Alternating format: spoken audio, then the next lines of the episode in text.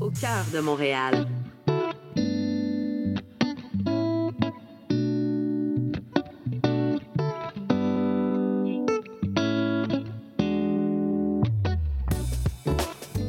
Bonjour tout le monde, j'espère que vous allez bien. Je m'appelle Jason Paré et je remplace aujourd'hui Alexandra Guélil à l'animation de l'émission Angle droit, votre rendez-vous hebdomadaire proposé par Éducalois et CIBL afin de parler de droit autrement.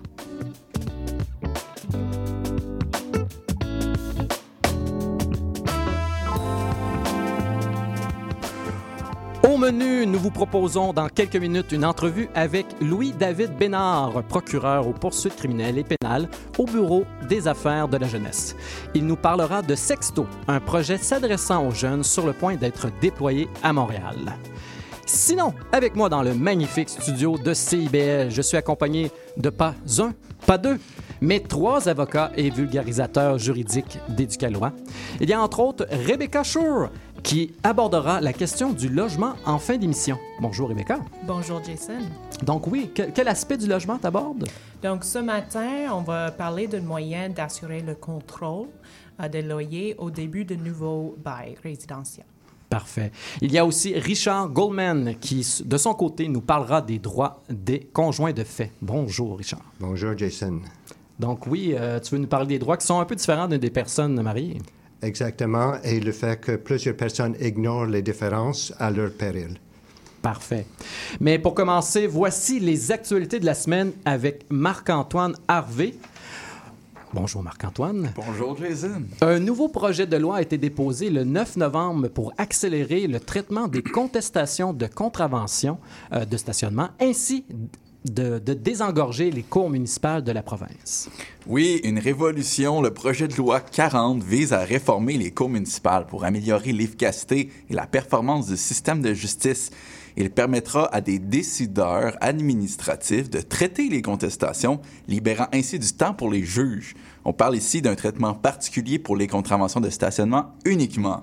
Mais là, concrètement, ça change quoi pour une personne qui souhaite contester une contravention? tu sais, moi, mettons, là, je, je, parque ma voiture, je regarde les pancartes et là, je reçois une contravention par erreur. Exact. Tu aurais eu une défense si on stationne sa voiture au bon endroit.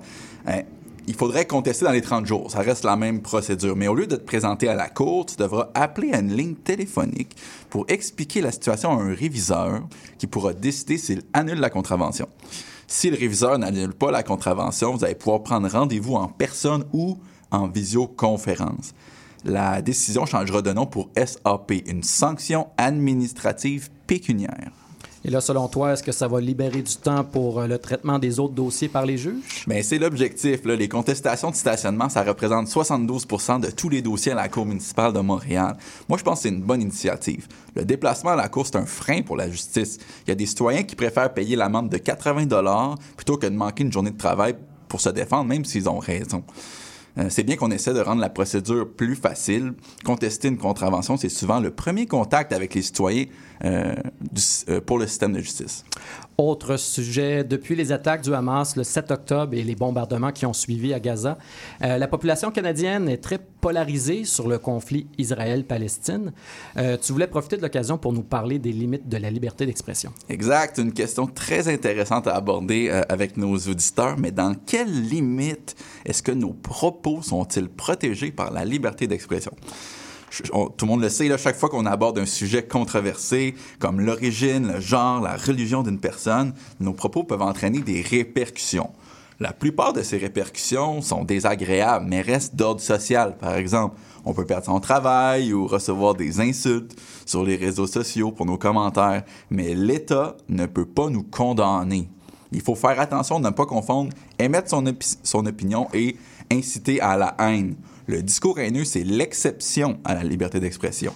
Dans ce cas précis, nos paroles peuvent avoir des conséquences criminelles. Est-ce que tu peux nous expliquer ce qui est considéré comme un discours haineux? OK. Inciter à la haine, c'est faire des déclarations dans un endroit public, donc euh, entouré de gens ou sur Internet, les réseaux sociaux, qui encouragent les gens à manifester de l'animosité ou à entreprendre des actions de violence contre un groupe qui est identifiable. Alors, euh, quand on fait ça, on peut être reconnu coupable d'incitation à la haine, puis ça peut s'accompagner d'une peine allant jusqu'à deux ans de prison. Sinon, euh, on apprenait ce week-end qu'il y a en moyenne deux mois d'attente pour délivrer des certificats de décès.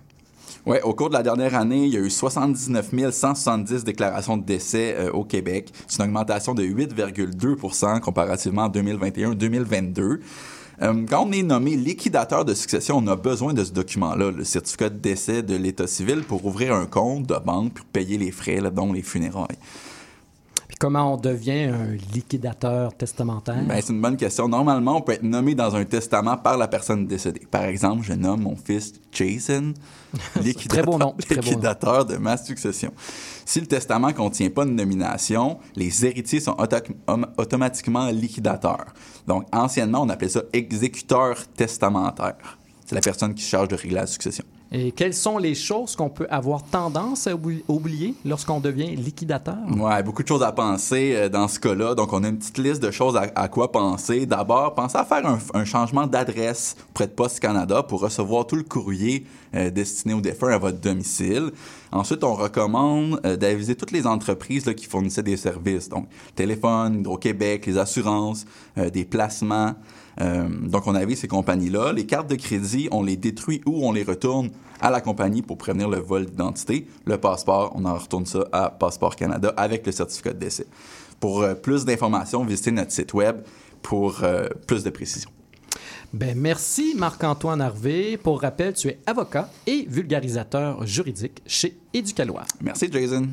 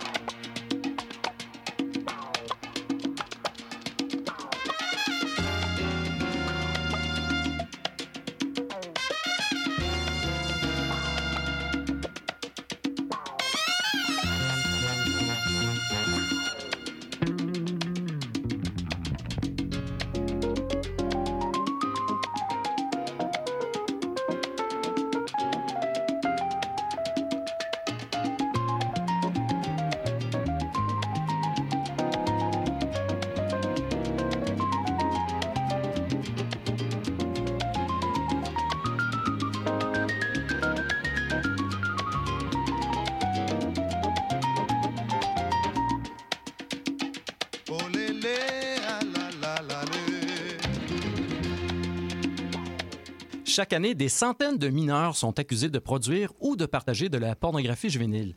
Afin de faire de la prévention et accélérer les interventions pour contrer ce phénomène, le projet Sexto a été lancé en 2016 dans la ville de Saint-Jérôme. Il est sur le point d'être déployé à Montréal.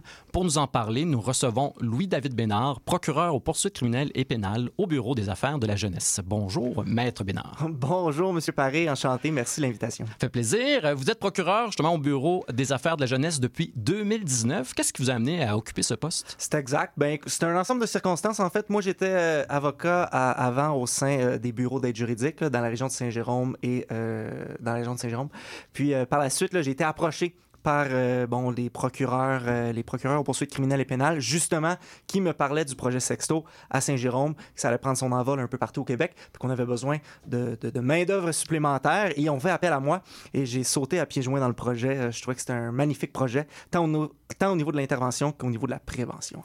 Puis au-delà de l'aspect d'être procureur, le côté jeunesse aussi vous intéresse? Tout à fait, le côté jeunesse. Ben, j'ai pratiqué, quand j'étais avocat au sein de, de, de l'aide juridique, je pratiquais déjà tant en protection de la jeunesse qu'en euh, qu'en- qu'en jeune contrevenant, donc auprès Mhm. des délinquants euh, juvéniles, des délinquants mineurs. Donc ça m'a toujours, euh, ça m'a toujours suivi, ça, cet intérêt, euh, tant pour, pour les jeunes enfants comme en protection de la jeunesse, mais aussi pour les adolescents qui commettent des délits. Là. Moi, je trouve que c'est particulièrement important la mission qu'on remplit comme procureur, mais aussi comme avocat de la défense qui travaillons avec la loi sur le système de justice pénale pour adolescents. Mais là, justement, l'approche est différente pour un, procureur, même au criminel, quand ça concerne la jeunesse, que quand ça concerne les adultes. La collaboration n'est pas la même.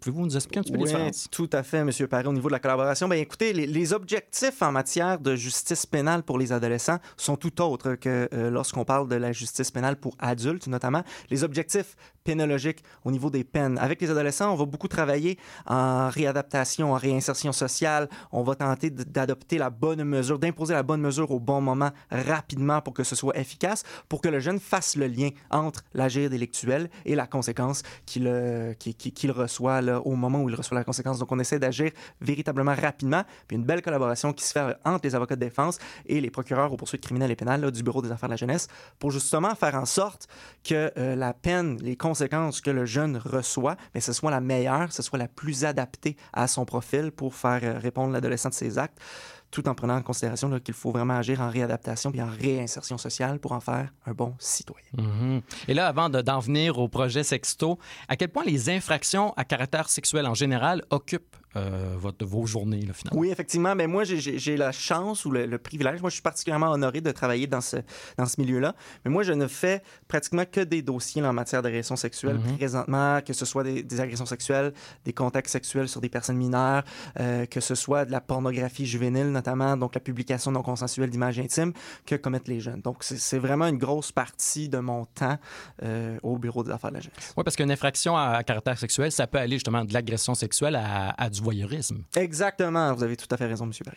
Euh, Qu'est-ce qui explique qu'il y a autant d'accusations en matière de pornographie juvénile déposées chaque année contre des mineurs? Écoutez, euh, ça, je ne suis pas sociologue, je suis Mhm. pas un spécialiste des questions sociologiques qui touchent les jeunes. Ce qu'on peut voir, par exemple, c'est la facilité d'accès euh, aux, aux nouvelles technologies de l'information et des communications. Les appareils téléphoniques aujourd'hui, là, je vois que vous avez peut-être un iPhone ou un Samsung sur Samsung, oui. Un Faire de la Samsung. publicité Donc, gratuite. c'est- moi, j'ai un iPhone et c'est extraordinaire ce qu'on peut faire Mm. avec ces appareils-là, que ce soit des vidéos, des photos. Ça va très rapidement aussi. le- le- le- le- les réseaux sociaux, tout, tout est interconnecté. Et donc, c'est relativement... euh, c'est, c'est quelque chose qui est, assez, euh, qui est assez nouveau, puis que les jeunes auxquels sont exposés. C'est de plus en plus rare qu'un mineur, euh, du moins à l'adolescence, n'ait pas son propre téléphone cellulaire. Tout à fait. Ce qui facilite les choses. Et euh, les personnes qui commettent ces infractions, euh, est-ce que c'est nécessairement des adolescents ou on observe également de plus en plus de cas au primaire? Au primaire, ben écoutez, avec le- le- le- la méthode d'intervention sexto, donc la méthode d'intervention sexto qui a été mise sur pied pour justement traiter ces cas-là auprès des adolescents quand c'est quand c'est euh, quand c'est dévoilé en- en- dans les écoles.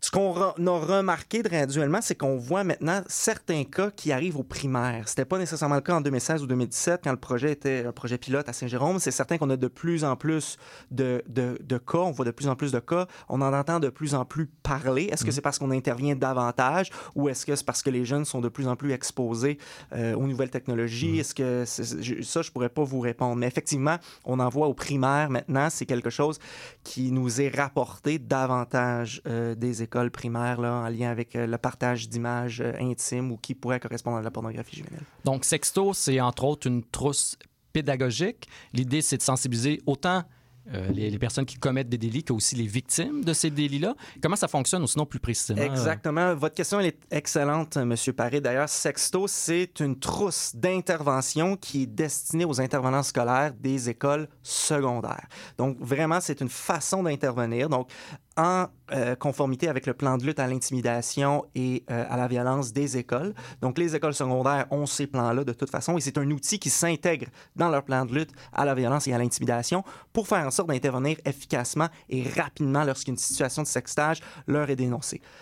Lorsque l'intervenant scolaire aura complété son intervention, rapidement, il va appeler le service de police. Donc, le service de police va être mis à contribution rapidement. L'objectif, c'est de faire en sorte que la chaleur de l'intervention ne repose pas uniquement sur les épaules des intervenants scolaires qui en ont déjà beaucoup. Et donc, les policiers vont rapidement intervenir. Et vont soumettre le tout au bureau des procureurs, bureau des procureurs qui seront appelés rapidement à prendre position, à savoir est-ce que pour différentes raisons, c'est un cas qui nécessite justement une rencontre de sensibilisation, on va préférer sensibiliser les jeunes et ce rapidement, ou bien c'est un cas qu'on va qualifier peut-être d'acte malveillant raison, par exemple, euh, de la grande distribution des images, de la nature des images, des vidéos, les gens qui ont eu accès à tout ça, et on va recommander à ce moment-là au service de police d'y aller avec une enquête traditionnelle.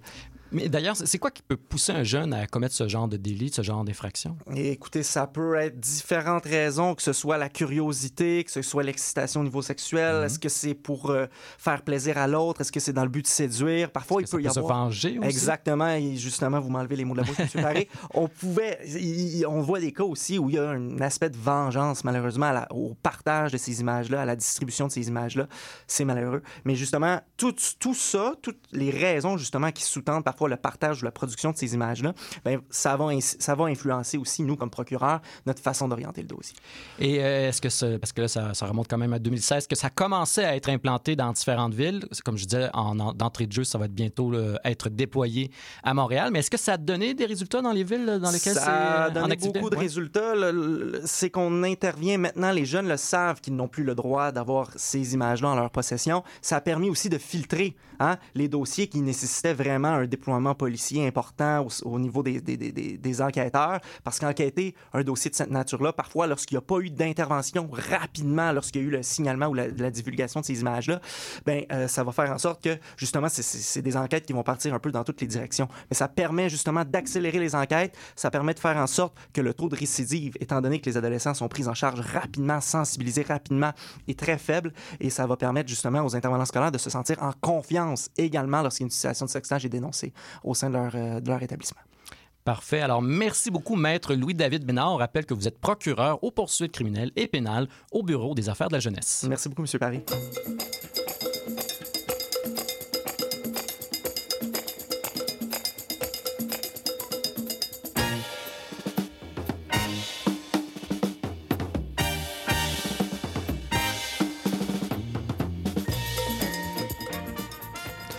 Vous êtes toujours à l'écoute d'Angle droit, votre émission sur le droit à CIBL. Jason Paré au micro en remplacement d'Alexandra Guélil. Un projet de loi en matière d'habitation a été déposé en juin dernier. Si des amendements ont été récemment adoptés, il est encore à l'étude. On en profite pour revenir sur la section G du bail résidentiel. Est-ce que ça vous dit quelque chose? Bien, Rebecca Schur, avocate et vulgarisatrice juridique chez Éducalois, va nous éclairer sur ce sujet. Alors, qu'est-ce qui se trouve dans la section G du bail du logement, Rebecca? Donc, c'est la section dans laquelle les propriétaires doivent inscrire le montant le plus bas payé pour le loyer au cours des 12 derniers mois. C'est une obligation de leur part. Ah, et c'est très important pour les locataires euh, d'avoir cette information. Oui, et puis à quel point c'est important? Puisque si le loyer exigé dans le bail actuellement est supérieur au plus bas loyer payé dans les 12 derniers mois, alors les locataires ont le droit de demander que le loyer soit fixé. Donc, c'est la manière euh, choisie par le législateur de permettre aux locataires euh, d'assurer le contrôle sur les loyers s'ils exercent leurs droits. Donc, c'est une façon de réglementer les augmentations de loyer, mais seulement au moment de la signature d'un nouveau bail et seulement à la demande des nouveaux locataires. Exactement, puisque si quelqu'un reste dans le même logement, il y a un autre mécanisme pour contrôler le loyer à chaque année avec les renouvellements. Donc, la section G, c'est vraiment plus pour les nouveaux bails, pour les nouveaux locataires. Euh, S'ils exercent leur droit de demander une fixation de loyer, le tribunal administratif du logement va trancher. Donc, on entend beaucoup parler de la cession de bail comme une façon de contrôler les loyers pour les nouveaux locataires, Euh, mais ce n'est pas euh, le seul. Euh, il y a les autres comme voici une autre option. Ça, c'est une autre option. Euh, les locataires ont combien de temps pour faire une demande de fixation du loyer? Ça dépend. Ah, Euh, comme toujours. Donc, commençons avec le cas où les propriétaires ont rempli la section G comme il faut. Euh, dans ce cas-là, les locataires ont seulement 10 jours pour faire leur demande au tribunal administratif du logement. C'est un délai très court pour remplir les formulaires, euh, signifier les papiers, euh, connaître les procédures à suivre et tout. Alors, les locataires pourraient s'informer sur la procédure à l'avance pour arriver dans le délai avec beaucoup moins de stress. Euh, et c'est les comités de logement locaux à chaque quartier qui peuvent aider les locataires à se préparer. Mais là, tu me corriges si je me trompe, mais ce pas tous les propriétaires qui remplissent la section G. Qu'est-ce qui se passe à ce moment-là? Alors, dans les cas des propriétaires qui ne remplissent pas la section G, euh, les locataires ont les mêmes droits. Il y a juste un autre délai qui est plus long. Euh, à en raison du fait que le, le propriétaire n'a pas divulgué l'information nécessaire. Euh, donc, dans ce cas-là, c'est deux mois de la date de début du bail pour faire une demande de fixation de loyer au lieu de dix jours de la date de signature du bail. Donc, Ah, c'est vraiment une, une autre situation comme de là. Euh, donc, le droit des locataires de demander la fixation du loyer et les démarches à entreprendre pour le faire restent les mêmes. C'est seulement le délai qui change. Oui. Et je tiens à ajouter que si jamais euh, les locataires se rendent compte que leur propriétaire a fait une fausse déclaration quant au loyer payé dans les 12 derniers mois, ils ont alors deux mois à partir du moment qu'ils ont eu cette information que, que la déclaration était fausse pour faire la même demande de fixation de loyer. Euh, donc, euh, les locataires peuvent essayer de trouver les anciens locataires, les contacter, ou il y a aussi sur l'Internet les registres euh, des loyers où les gens euh, publient volontairement le loyer qu'ils ont payé pour faciliter euh, euh, l'information de toutes et tous. Donc, c'est la façon d'obtenir l'information si la, la- la section G n'est pas remplie ou si elle a été faussement remplie. Euh, y a-t-il des exceptions à cette règle qui peuvent être au bénéfice des propriétaires? Oui, il y en a euh, certaines et s'il y a une exception qui s'applique, l'obligation du propriétaire, c'est d'énoncer cette information dans une section juste avant la section G. Euh, donc, par exemple, euh, si, si c'est un immeuble nouvellement bâti depuis cinq ans, si c'est un immeuble qui n'a pas loué les logements, euh, dans les cinq dernières années, alors les nouveaux locataires n'ont pas le droit de demander la fixation du loyer, mais le propriétaire doit quand même informer les locataires de ce fait. Oui, parce que dans une nouvelle construction, un euh, les, les augmentations de loyer peuvent être beaucoup plus importantes que dans un logement qui existe depuis plus de cinq ans. Oui, et les locataires ont toujours la facilité d'essayer de négocier euh, avec euh, les propriétaires, mais ils n'ont pas le droit de demander au tribunal administratif du logement d'intervenir dans ce cas-là. Très bien. Ben, merci, Rebecca Shore, avocate et vulgarisatrice juridique chez Éducalois.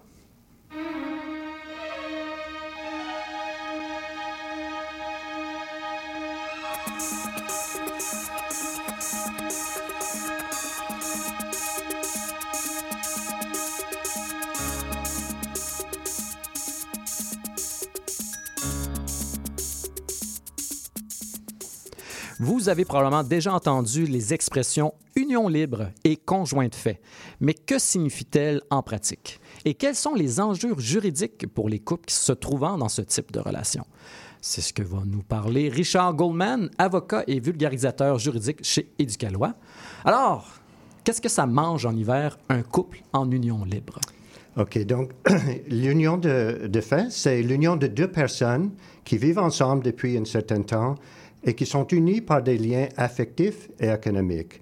Mais ce qui complique les choses, c'est que la définition exacte varie en fonction de la loi en question.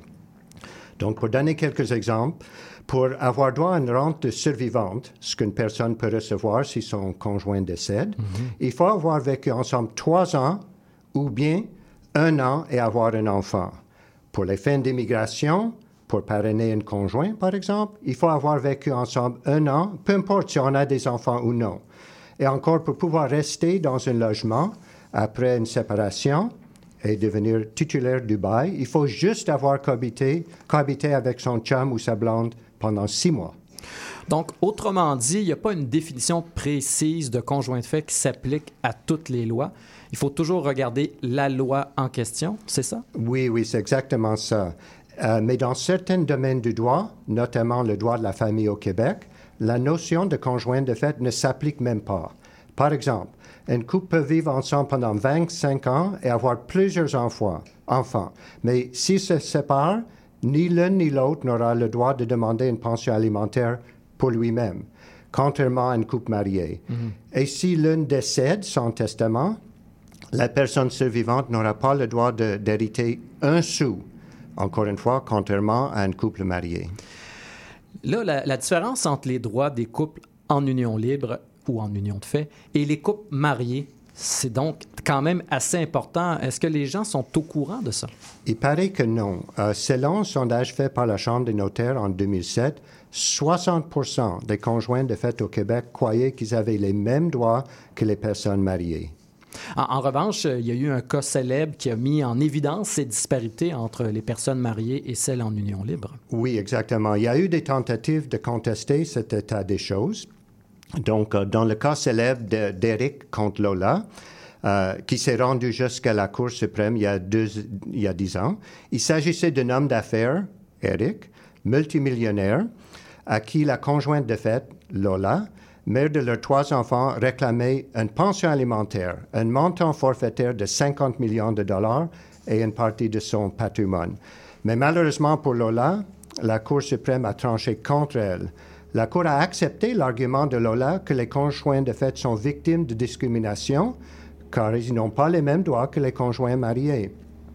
Mais la Cour a décidé que cette discrimination est justifiée par le principe de la liberté de choix, soit le choix de se marier et se prévaloir des protections légales du mariage, ou de ne pas se marier et d'accepter les conséquences.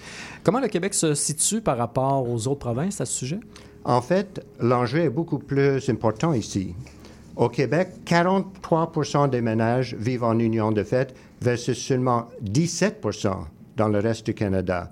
En plus, certaines provinces offrent des protections aux conjoints de fait en matière de pension alimentaire et du partage des biens lors d'une séparation, ce qui n'est pas le cas au Québec, comme on vient de voir. Et comment les conjoints de fait peuvent-ils faire pour se protéger? Mais pour les droits comme la pension alimentaire et le partage des biens advenant une séparation, le couple peut signer ce qu'on appelle un contrat de vie commune, quoique les États demandent que très peu, de, de- très peu le font. Pour le droit d'héritier advenant un décès de l'un ou l'autre, chaque conjoint peut faire un testament qui nomme l'autre en tant qu'héritier d'une partie ou de la totalité de sa succession. Très bien. Ben merci, Richard Goldman. Tu es avocat et vulgarisateur juridique chez Éducalois.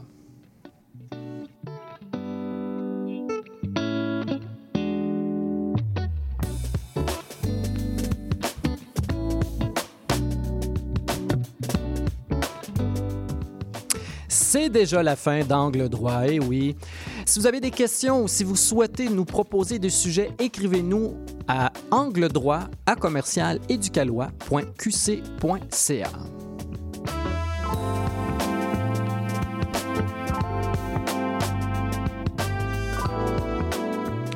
Un gros merci à Gilles Lamarche qui s'occupe de la mise en onde. Merci également à toute l'équipe de l'émission. On se donne rendez-vous mardi prochain 11h en reprise le jeudi à 10h30 pour une autre édition d'Angle droit sur CIBL 1015. Bonne semaine.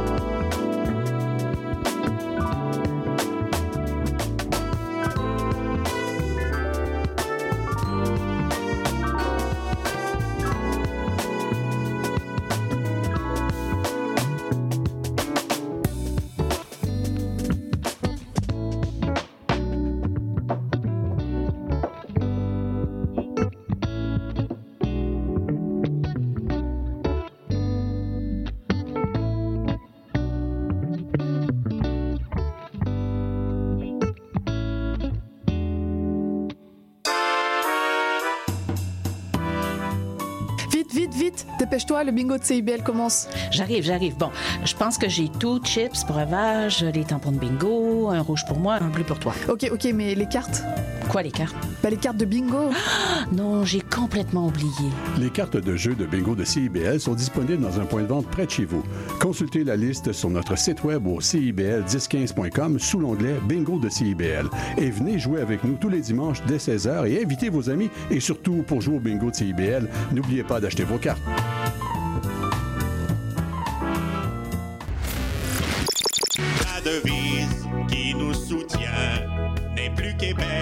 Je me souviens.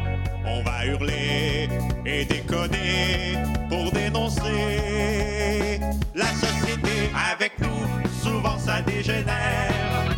Dans le monde, il s'en passe des affaires. Sous le signe des moustiquaires, on a Les Trois Moustiquaires, mercredi 17h sur les ondes de CIBL. Intention Inc., c'est la célébration de l'entrepreneuriat sous toutes ses formes. À chaque semaine, mon collègue François Morin et moi-même, Sophia Disto, allons à la rencontre d'entrepreneurs brillants et avant-gardistes du monde des affaires et de l'économie sociale pour connaître leur histoire, leur motivation et leur passion. Si vous êtes à la recherche d'une étincelle pour passer à l'action, soyez à l'écoute d'Intention Inc. tous les jeudis de midi à 13h. CIBL. L'émission qui suit vous est offerte en rediffusion.